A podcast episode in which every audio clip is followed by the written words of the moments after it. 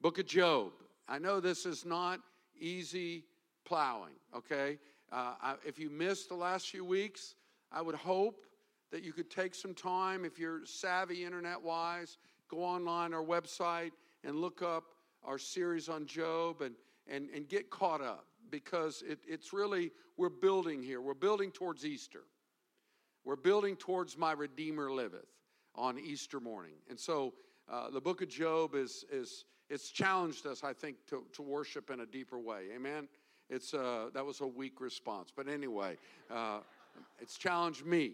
And uh, hopefully it's, uh, and it's not, it can seem and appear like a dark book. In fact, the word darkness is 28 times in the book of Job. So there is that part, and we're going to talk about it this morning the dark side of the Christian faith, walking through darkness. And you, you, you know, when I first got saved, I thought, you know, life is just going to be easy. You know, I mean, my, my, God loves me, my sins are forgiven, and hallelujah. You know, this is good. And there's just that initial burst of grace that God tends to give new believers. Like you pray and boom, it's answered tomorrow. I mean, now you've waited a decade on something and God's still slow getting responding. And so there's that that that emer, just that grace that comes when we first come to faith, and, and then we get tested, and we get tried, and we go through hard times, and things don't go the way we wanted them to, or believe they should, or we prayed for. And Job is in that crisis of life where, uh, if you're counting, this would be the eighth degree of test. This is the final test, if you will. Uh, first four tests were chapter one. He lost all of his possessions, 401k, everything gone.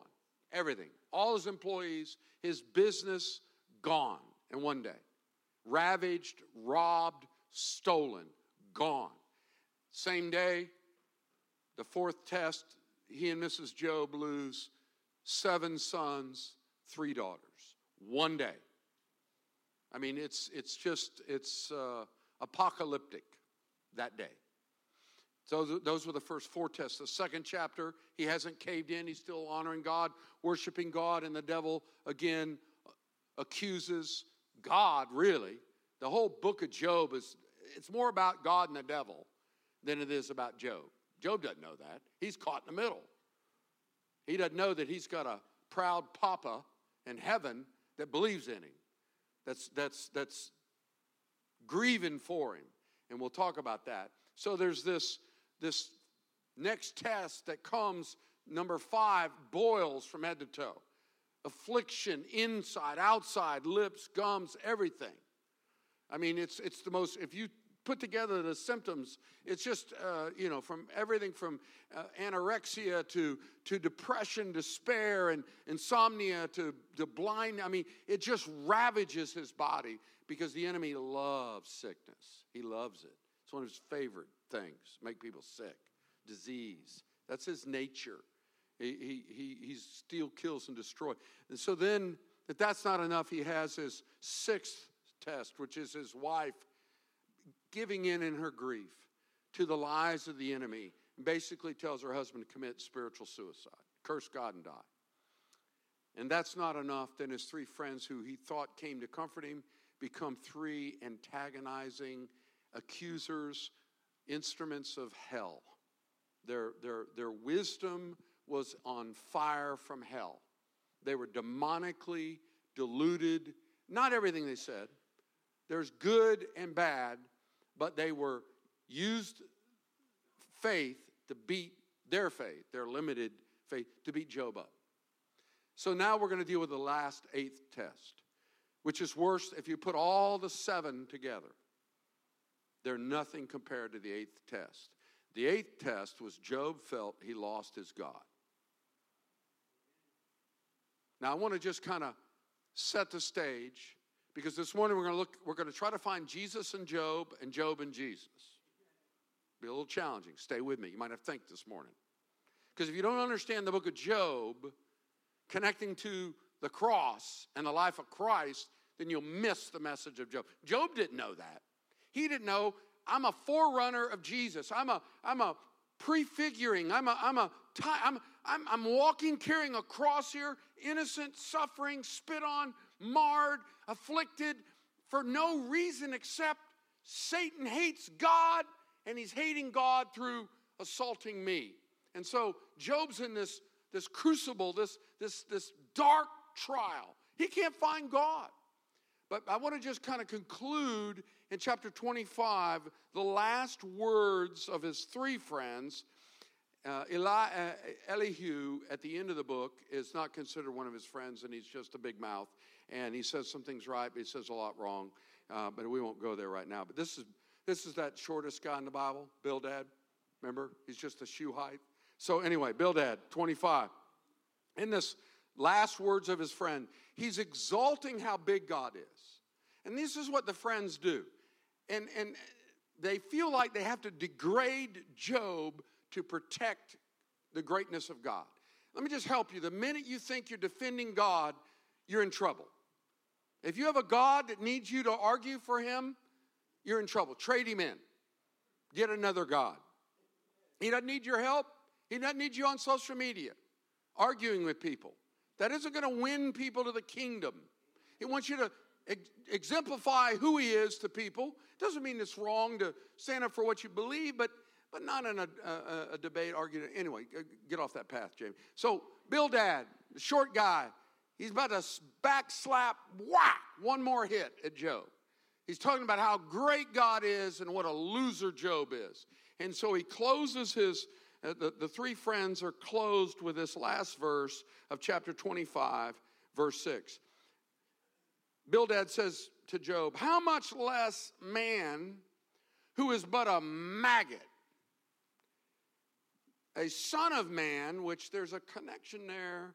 That was a favorite phrase. Jesus described himself as the Son of Man. And to my knowledge, it's one of the few places it's found in the Old Testament. A son of man who is only a worm. Now, how, how comforting would that be? You've lost all your children, everything you own. You got boils, you have literally have worms in your skin. That's what it says. He had worms scraping himself with pottery in a dust pile, and this guy calls you a maggot. Where, where, if you can't, and then, and you could read literally dozens and dozens of commentaries, and they, they don't see demonic condemnation in this. And it's from hell. Anybody that would make somebody feel like, or now there's times I felt like a worm. There's times I was probably a worm. But no human being has the right to tell another human being that they're a worm. Now, Bildad should have said, I'm a worm. I'm a worm, Job, the way I've treated you. But no, he's condemning. Now, I want you to just, because I want to tie this to Jesus, because Job is a prefiguring of Jesus. He's a forerunner. He doesn't know that, but everything about his story is the story of the cross, it's the story of the gospel. And if you don't see that, so we're going to come right back to the book of Job, but in Psalm 22, I want to follow this worm for a second. And, and Psalm 22 is known as it's a uh, it's a psalm. Psalm 23 is the shepherd psalm. Psalm 24 is the king or like the resurrection psalm, and Psalm 22 is the cross. And because in verse 1 you see the very words that Jesus is going to speak at the end of the message this morning. Uh, it's in book of Psalms, and Jesus isn't saying it just to quote it. He lives this. As King David, who probably wrote it in some dark place, which every believer will come to. You'll go through dark times. Faith doesn't exempt you from darkness, it draws you into it. And you'll walk through dark times. When your faith feels like it's not helping you, your prayers aren't being answered, you don't know where God is. It's a dry time. There's no emotions, there's no feelings. Psalm 22, my God, my God, verse 1, why have you forsaken me? Why are you so far from saving me? So far from the words of my groaning. And he goes on and cries out day and night, and God's not listening. He feels. These will be words in the lips of Jesus. A little later in the chapter, verse 6, Jesus again is describing himself by the way people have treated him. He says, But I am a worm, not a man, scorned by men and despised by the people. They see me, they mock me, they hurl insults, they shake their heads. They literally do this at the cross. when Christ is there. So Job is called a worm. Jesus is called a worm. But you know what's interesting? If you want to do just a little side Bible study, write down Isaiah 11, no, 14, 11, somewhere in there, where it's speaking prophetically about Satan. And it says he will come to the end lying among maggots. What he's accused Job of, what he makes Jesus feel like, how he's made you feel, and make you think it's God that's making you feel like that maggot, he will end. And I say, Hallelujah. That's where he deserves to be. But that's not where God wants you to be. So let's go through Job, and I want you to get a little taste of this eighth test of darkness, this test of I can't find God. He knew his only solution wasn't getting his boils healed. He never asked for healing. He demands to meet God because God is his healing. Because you can get the boils removed and you can feel better, and it happens to people all the time. Boils bring people to church, the boils get better, they're gone. They needed Jesus like the lepers, heal my leprosy, they get healed. One out of ten came back and said, Thank you, Jesus. We get relief, get through the divorce, get through the hardship, get through the hurricane. Well, now, you know, I got life's busy, life's important, things I got to do. Job just wants to find God because he misses him. You don't miss somebody you don't love. There are certain people in my life that if they don't ever call me, I'm kind of happy. I'm just going to be happy. You know, one of those things when you see that name, oh, oh my God. Thank God. Caller ID is probably the greatest invention that ever happened on the planet. We used to have one of the girls in our youth group. She put this in this boy's name in her phone, and she put E G R when it came up when it rang. It just would say E, which means extra grace required. or as we say in the South, He's a real blessing. and if you need that translated, someone else can help you with that. I want you to look with me in Job 29. Job 29. I want you to see what Job was missing. He knew what he was missing. He knew he needed God. He'd lost God. He felt like God was his enemy. Job 29, he's reminiscing. He has a history with God. He's, he's, he's, he's walking back in his mind of those times in worship where God met him, those times in prayer where God whispered to him, those times where God just poured out grace on him. And he says, and Job continues his discourse in verse 2. He says, How I long for the months gone by, for the days when God watched over me, when his lamp shone upon my head and my his light I walked through the darkness. Now he's got no light which the devil, when you're in a dark place or when you have a blank, like I don't know why this is happening. If you're not careful and discerning, Satan will be the interpreter of life for you. Demons will tell you how to fill in the blank of why this is happening.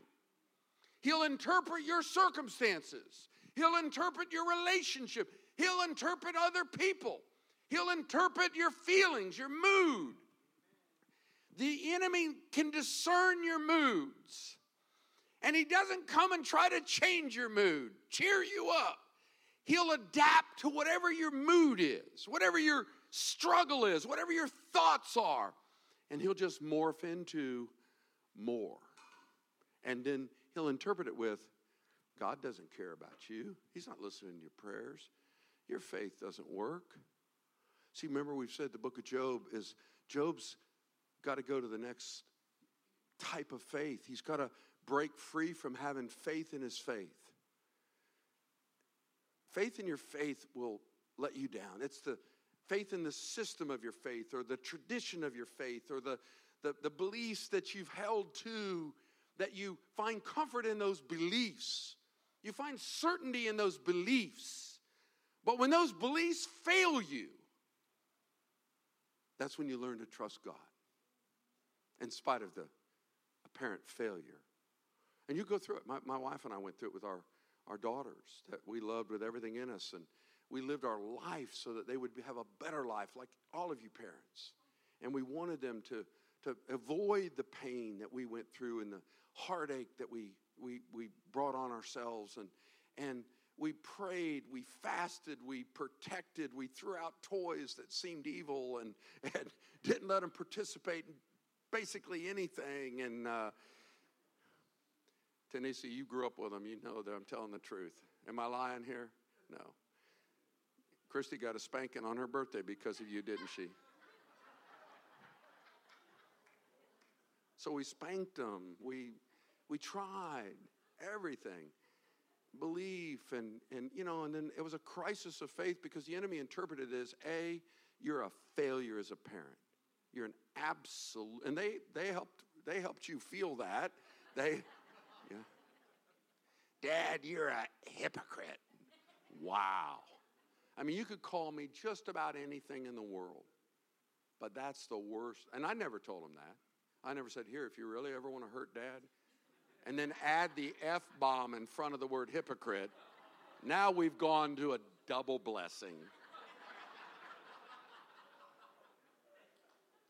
And, and you know, truth is, I was a hypocrite at times. And, but in that crisis of faith, I felt like God had failed us. God had failed us with our children. And we failed. And the enemy interpreted life in darkness. Be careful what you listen to. Be careful. Job is hearing things that are lies with the breath of Satan that he doesn't know. So he says, oh, I just wish I could come back where the light shine on me in darkness. Verse 4 Oh, for the days when I was in my prime, when God's intimate friendship blessed my house. when the Almighty was still with me and my children were around me, when my path was drenched with cream and the rock poured out for me streams of olive oil. Here's a man that knew what it was to commune with God. He had a friendship. You don't miss something that you've never had. You don't know what you're missing. Some of you today could begin a journey of experiencing the communion of the love of Jesus and his forgiveness and grace and embrace and wow. I mean,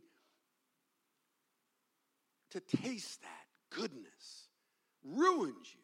You can't settle for religion. You can't settle for, let's just sing a couple little nice songs and have a little, you know, feel good sermon and let's all go home and tell ourselves we're all good and we want to meet God. We don't want to just listen and go, wow, that guitar player is really good up there. No, no, no, no, no. I'm glad they are. But We want to meet God in here. We got nothing but God. We can't, that's the only way we can overcome the world is that we're not going to outworld the world. We can't outwow the world. I'm not going to become Disney World as a church to try to get people to come.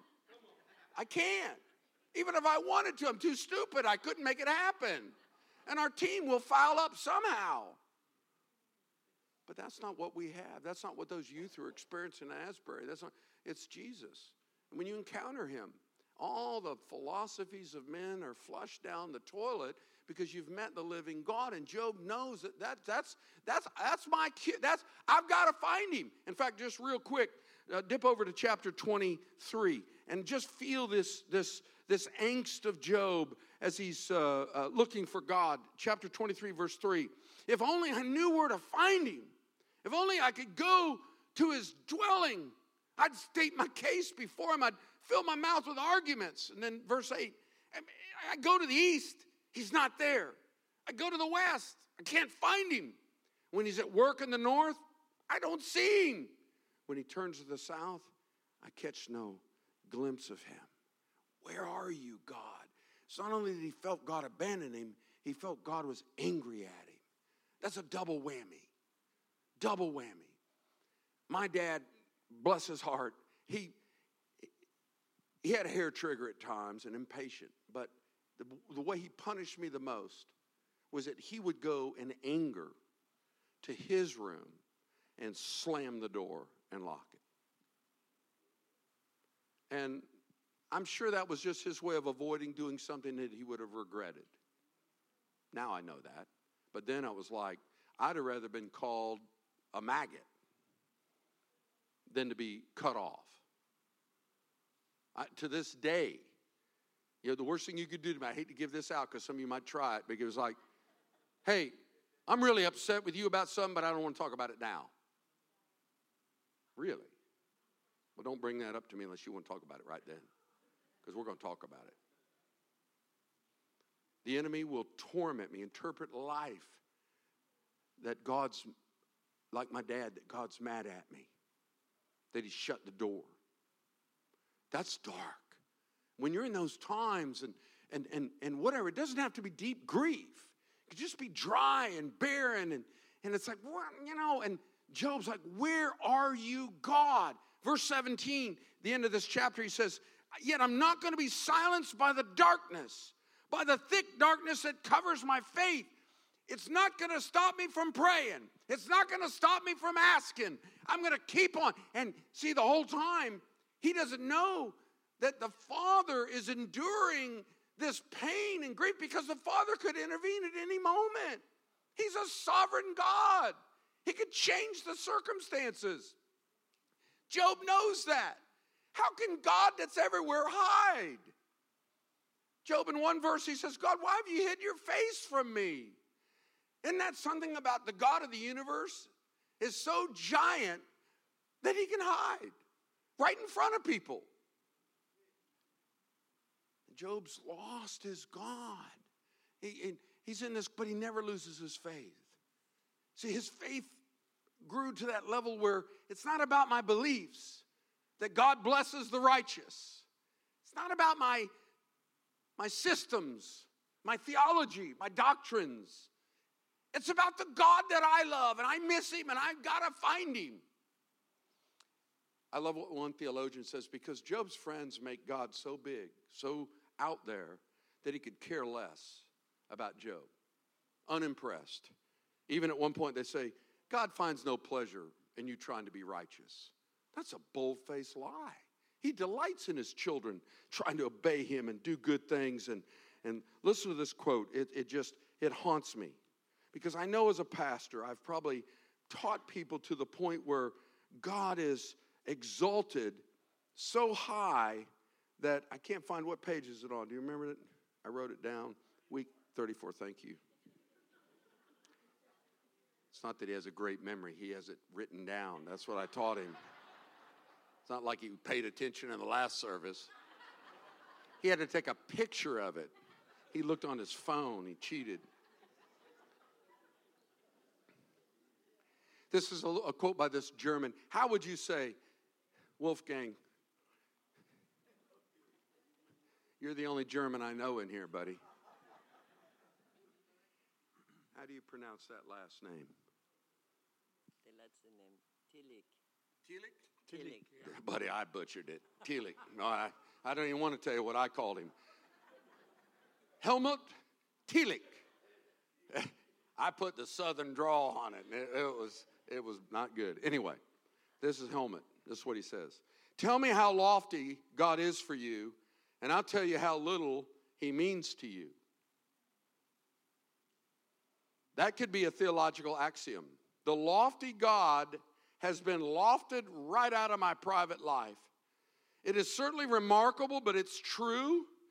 God has become of concern to me only because he's made himself smaller than the Milky Way, only because he's present in my little sick room when I gasp for breath or understands the little cares I cast on him, or takes seriously the request of a child for a scooter with balloon tires.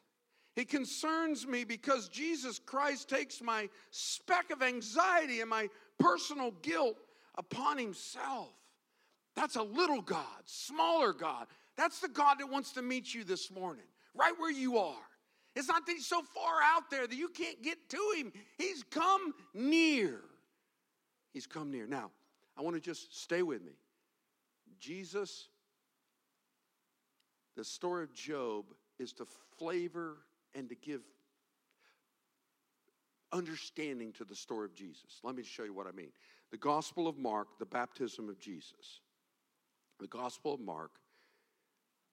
Jamie, you just doing this because you got a baptism next week and you wanted to find a verse about baptism so you can encourage people to get baptized. And well, that's kind of true. It's kind of like that preacher. Every time he ever preached, he preached on baptism. And they just got tired of it and had him at a conference. Said, let's give him a scripture so that we won't, he can't preach on baptism. So they gave him Genesis chapter 1. And he says, well, you know, God made the heavens and the earth. You know, he made 80% of the world covered with water, emphasizing the need for baptism. So that's kind of like me. Mark, very brief writer, shortest gospel, but he, he's got these winks, if you pay attention, that he connects us to the Job story. It's my opinion. I'm not, I could be wrong, but I love what God showed me of chapter 1, verse uh, 9 of Mark. At that time, Jesus came from Nazareth in Galilee and was baptized by John in the Jordan. As Jesus was coming out of the water, he saw heaven being torn open, the Spirit descending like a dove, and a voice came from heaven You are my Son, in whom I love. With you I'm well pleased. And at once the Spirit sent him out into the desert and he was in the desert 40 days being tempted by Satan. He was with the wild animals, and the angels attended to him. And let me just give you a real quick, some of you that you know, give you four connections to the story of Job. First of all, chapter one in the story of Job is God bragging on Job, just like he's bragging on Jesus. Who do you think God was bragging on? Jesus didn't need to hear that. I'm sure he appreciated it. I've never thought about it this way. He was poking the devil in the eye. He's saying, Have you noticed my son Jesus? There's none like him in all the earth. He's the King of kings and the Lord of lords. He's come to earth, if you haven't noticed. Job was blessed by God. And the devil said, Sure, Job worships you because you give him all. Jesus, yes, you are you're protecting him. Up to this point, there's been a hedge around Jesus like there was Job. God's about to take the hedge down like he did with Job. Not because he found some sick, cruel delight in a test, but because this is where it had to be for redemption to come. So, God, the Bible says, and only in Mark, Matthew records the baptism and he just says the heavens are open. Nice day at church. Heavens are open, you know, wasn't it sweet day? Luke Heavens were open. Mark, they were rent. They were torn. It's a violent word. It's a, it's a word of, it's in the Old Testament. The word is twice found. One is when Jacob's told, Your son is dead. Joseph has been eaten by wild animals. He rent his robe in grief over the apparent death of his son. The second use is Job chapter 1 when he loses all his sons and his daughters. Again, it's a father and a son in grief. Rent his robe, fell on his face, and worship. This isn't God going, oh boy, my boy's getting baptized today. All right. This is Jesus walking into the waters where sinners walk. And he's the righteous Son of God. And John the Baptist says, hey, I need to get baptized by you. you not, Jesus said, No, let it be. This is part of his mission because when we get baptized, we're acknowledging that our sins have been washed. When he gets baptized, he's taking, he's beginning to carry the sins, the griefs, the afflictions, the sorrows, the anxieties, the diseases, the sicknesses. He's taking on him at that, that baptism was not a whoopee. That was the father rent his robe because he knew what was coming, what was unleashed, the grief and the sorrows a man acquainted with grief. This is the father tearing the heavens. You'll see it in a minute. He tears it again. This time it's the temple when his son dies. Now, so you get the blessing of the son, as Job did. You get the tearing of the heavens and the tearing of the robe, as Job did, you get Satan, only Mark calls him Satan in the temptation. It's the devil in Luke and the devil in Matthew. Job mentions Satan multiple times in chapters 1 and 2. It's the only there's only three places that I'm aware of in the Old Testament, Job's one of them, that mentions the devil as Satan, the adversary. So now Mark's connecting us back.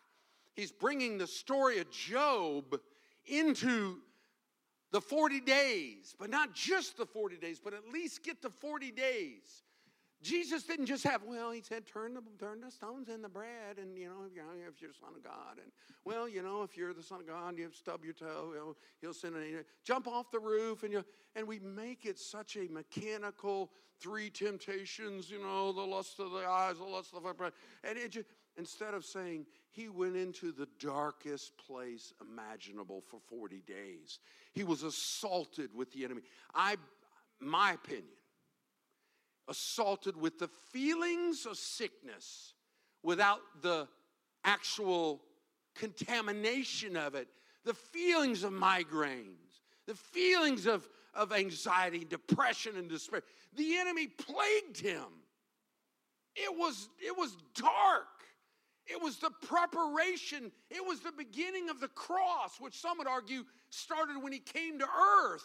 As a human, he began to carry the cross. This is the, the baptism of Jesus to begin the, the ministry and, and feel Job's pain that Jesus is taking so that Job could be made whole. Job is made whole by meeting God at the end of the book, and he finds healing and restoration and forgiveness only because Jesus is coming. When Jesus came at his baptism, he began to pick up the weight of the world guilt, sin, mine, yours.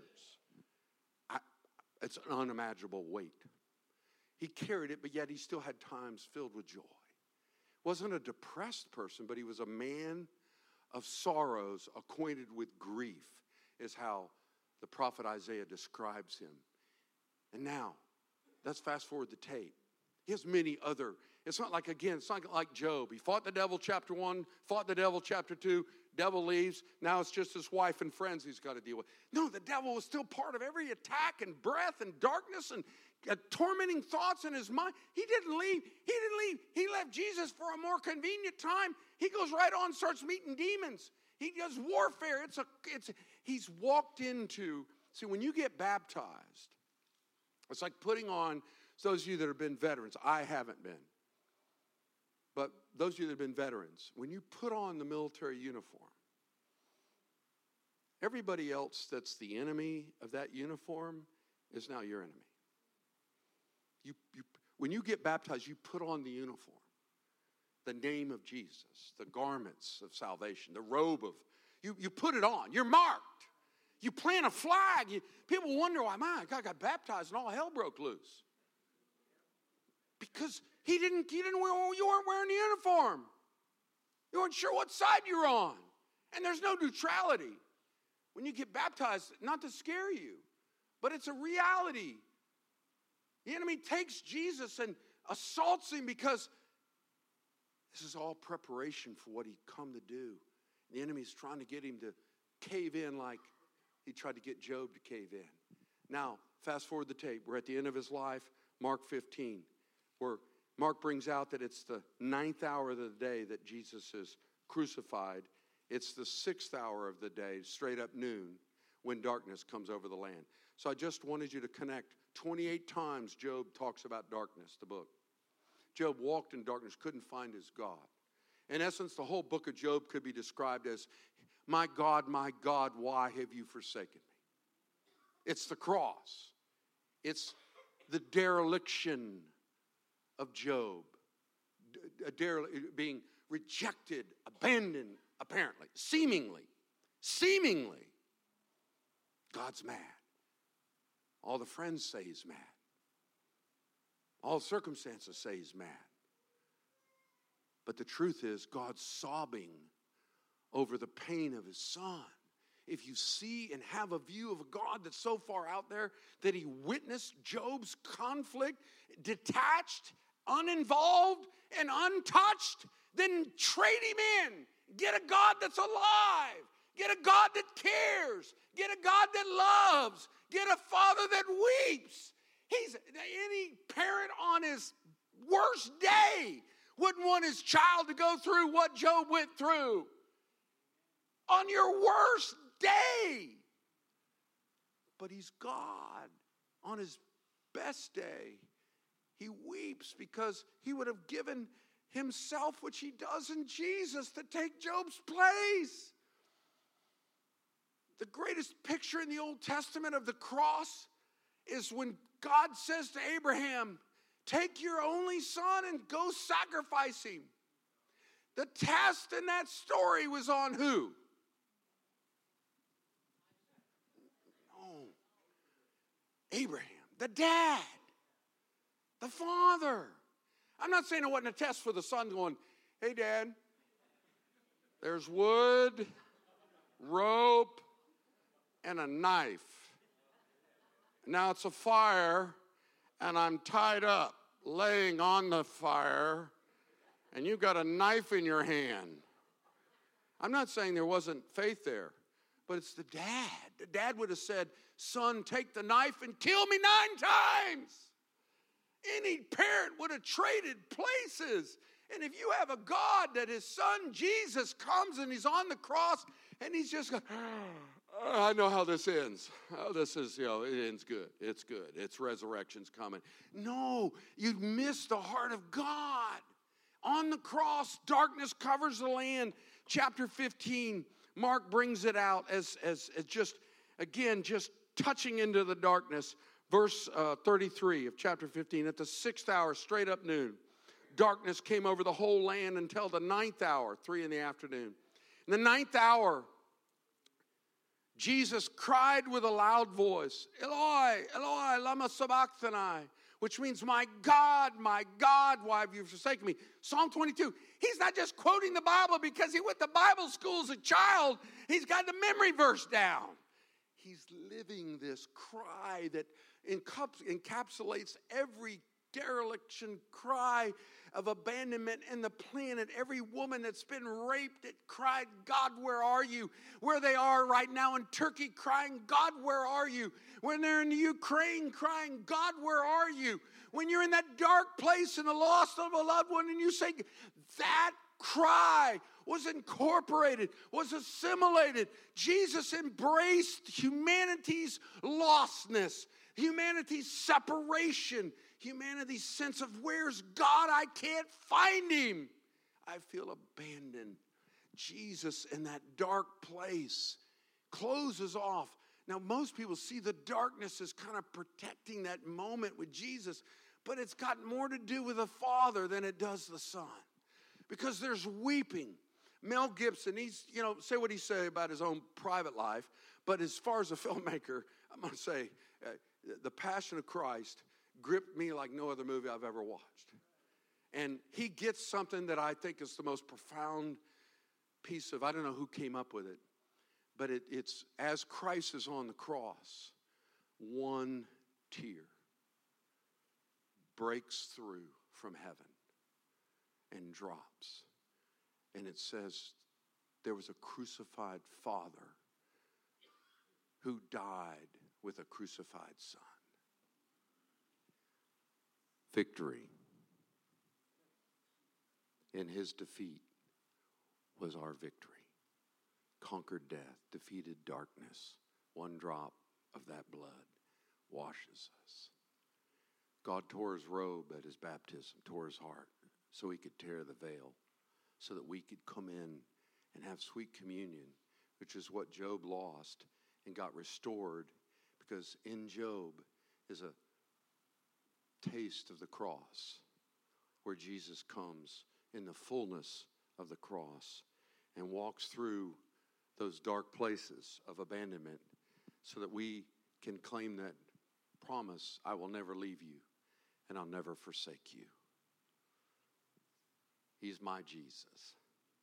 Is he yours? You have to choose that. Job didn't get cured by getting information and explanation. Job got cured by meeting a God that was his father that loved him the whole time,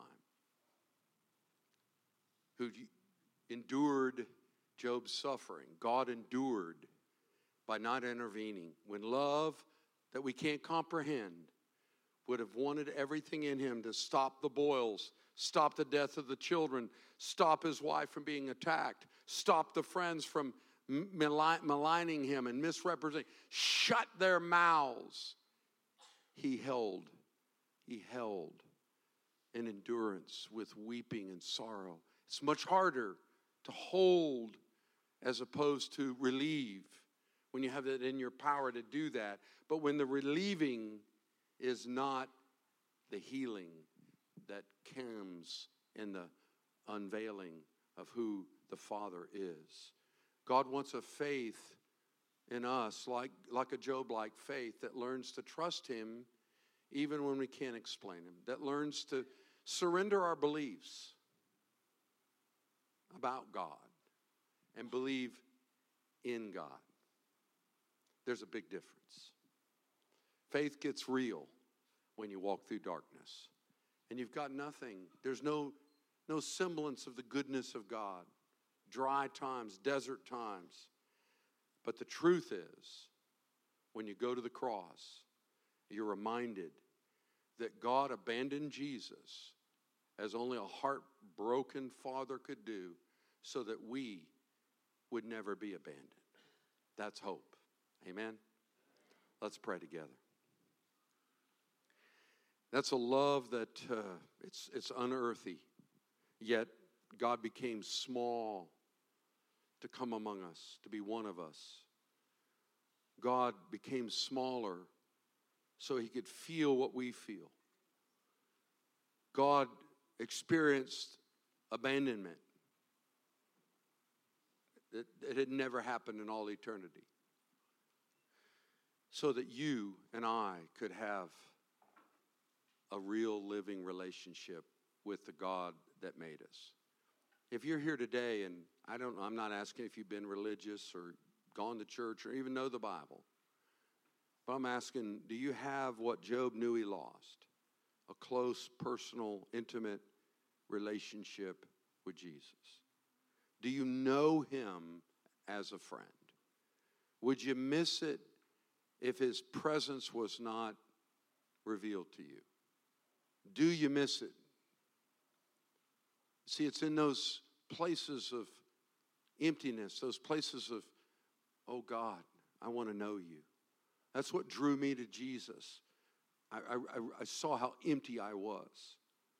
And I, I knew that His love could fill me, His grace could forgive me, His blood could cleanse me. So if you're here this morning and you've never said yes to Jesus, or it, it, it's not a game, it's a, it's a life, it's a surrender. Say, what do I do, Jamie? Well, whether you're online or here, you just say, Jesus, come be Lord of my life. You ask Him, Jesus, I surrender myself to you. You gave everything for me. I'm going to give you even my questions and doubts. I'm going to lay them at your feet.